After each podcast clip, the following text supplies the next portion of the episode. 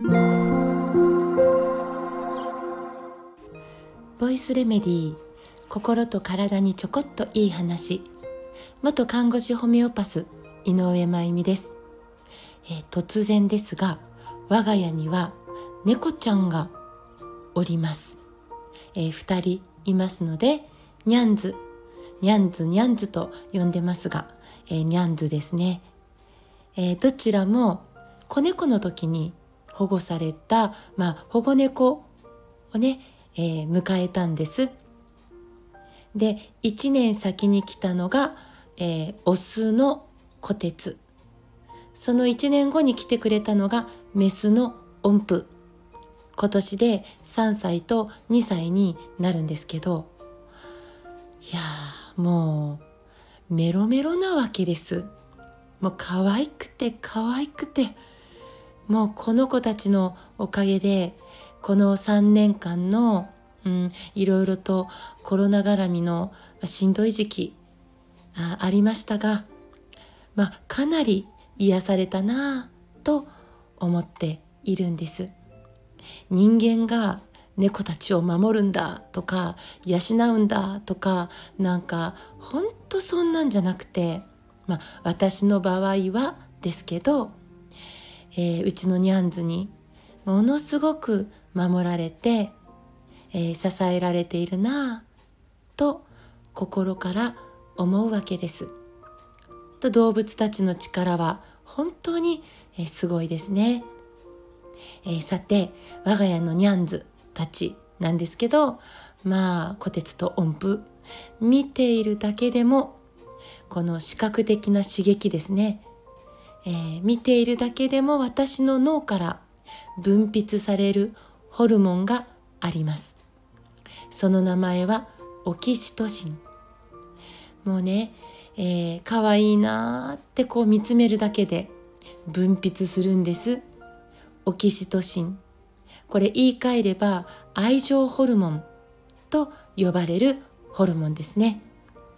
このホルモンが、えー、出ることで私の脳から対象である存在をまあ愛おしくて愛したくてつながりたくて離れがたくて信じたくて触れたくてまあそんな気持ちになるんです。もうねこう猫なんでこう丸々とこう丸まって寝ている姿とかあとこうあのうちのニャンズは何だっけ、えー、スーパーボールか。あのちっちゃいねバンバンってこうよく弾むボール。それをこうポンと投げてあげるとですねこの弾むボールを追いかけてこう飛びついて遊んでくれるんですけどその遊んでる姿を見ているだけでもう私の体はオキシトシンで満たされていくわけですね。ブワーッと巡って。もう愛のエネルギーが愛情ホルモンなんでいっぱいになってでそれでふーっと心が穏やかになるわけですが、ね、この視覚的な情報視覚的な刺激、ね、の比じゃないくらいたくさんのオキシトシンが分泌されるメカニズムがあるんです。それが何かというとスキンシップなんですよね。まあワンちゃんじゃなくてニャンズなんでうちね、えー、猫たちは気まぐれなので、まあ、いつもいつも、えー、思ったように抱かせてくれるというわけにはいかないんですがそれでも頭を撫でたり抱っこしたり、まあ、チューしたりしてねこの、えー、ニャンズの柔らかな毛が私の肌にこうほっぺたにとかね触れること、ね、その気持ちよさを肌を通して私が感じた時ふわふわっ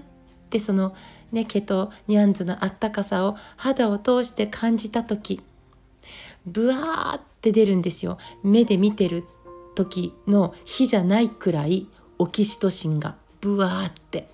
もうそうするとねもうもうもう大好きモードが全開になるんですよね。もう一緒にいたいずっと一緒にいたい。どんなことがあっても守りたい。そんな風に簡単になれちゃうわけです。スキンシップってほんとすごいですね。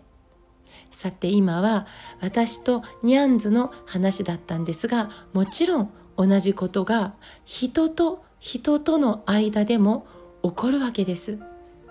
スキンシップ触れ合いというのが自然に日常的にある家族はいつまでも仲良く何かが起こっても信じられる関係性を築くことができるんですよね。長く一緒にいたい守りたい支えたいってお互いが思えるわけですから。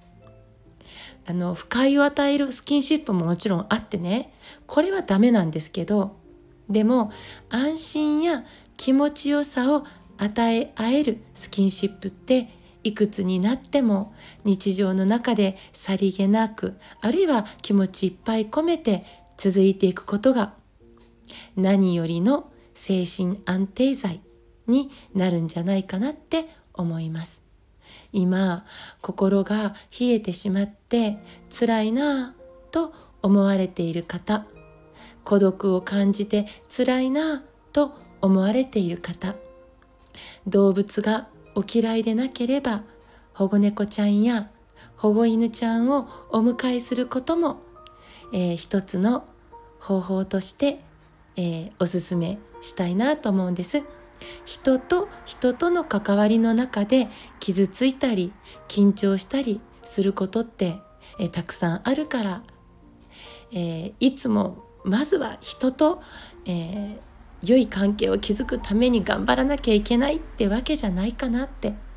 まずは動物と触れ合って自分自身を、えー、取り戻していく。それもありなんじゃないかなって思うんですよね。動物たちの力は本当にすごいです心を開いて愛してくれるから愛する愛されるということの心地よさを動物たちとの関わりを通してぜひ経験してみてくださいね。えー、さて今月28日からの関西ツアー各地でお話をさせていただきます。ぜひ会いに来てください。